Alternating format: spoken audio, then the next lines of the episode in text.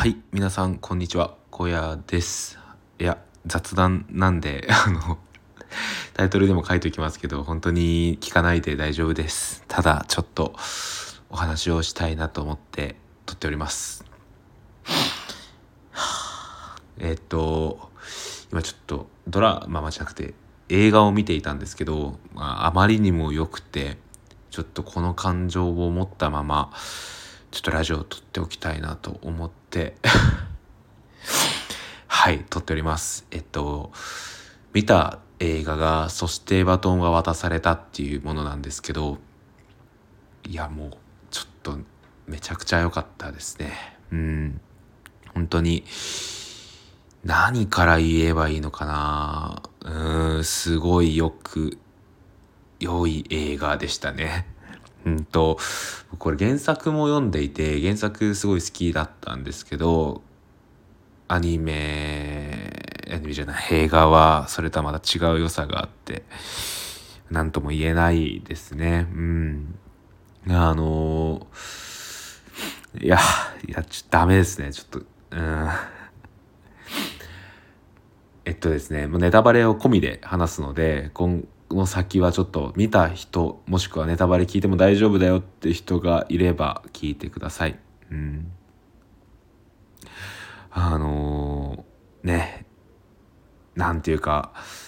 こう一見するとなんだろうな長野芽郁さんの立場その主人公の立場っていうのは客観的に見ると恵まれてない不幸だっていうねそういうイメージを持たれやすい立場だと思うんですよ。たくさん親が変わっていたりとか離婚とかこういうのがあってだから複雑な家庭っていう見られ方をしやすいと思うんですけど決してそうじゃなくてなんかこう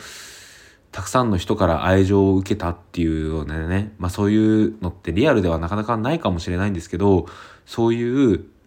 視点もあるんだっていうことに気づかせてくれるような映画ですよね。うん、なんかこういろんな一つの物事に対していろんな見方ができると思っていてそれっていうのはいい見方もあれば悪い見方もあってそこって絶対に人の主観が入り込むところなのでうん一概にどれが正解とも言えないかもしれないんですけどただ一つ今回の映画で言えるのであれば長野芽郁さんは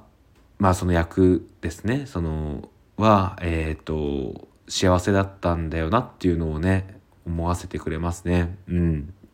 そして、そしてバトンを渡されたっていうタイトルもまた良くて、うん、もうね、ちょっと良くないよ。それぞれの父親の描く、描くっていうか、それぞれの父親、それぞれが別のね、愛情の、愛情をね、こう表現していて、どれもが綺麗で美しくて、うん、なんていうか余韻しかないですね。なんか日曜日の夜にすごいいい映画を見れたなっていうことを思っております。うん。で僕うんなんだろうな。原作の良さもすごい知っていて原作はもっと長野芽郁さんの心情を描いていたんですけどなんかそうじゃなくて、うん、映画ならではの視点っていうのが入ってきてまたそれもすごい良かったなと思いました。うん、それぞれのね父親がまたいい味を出していてまあそしてねなんといってもねあの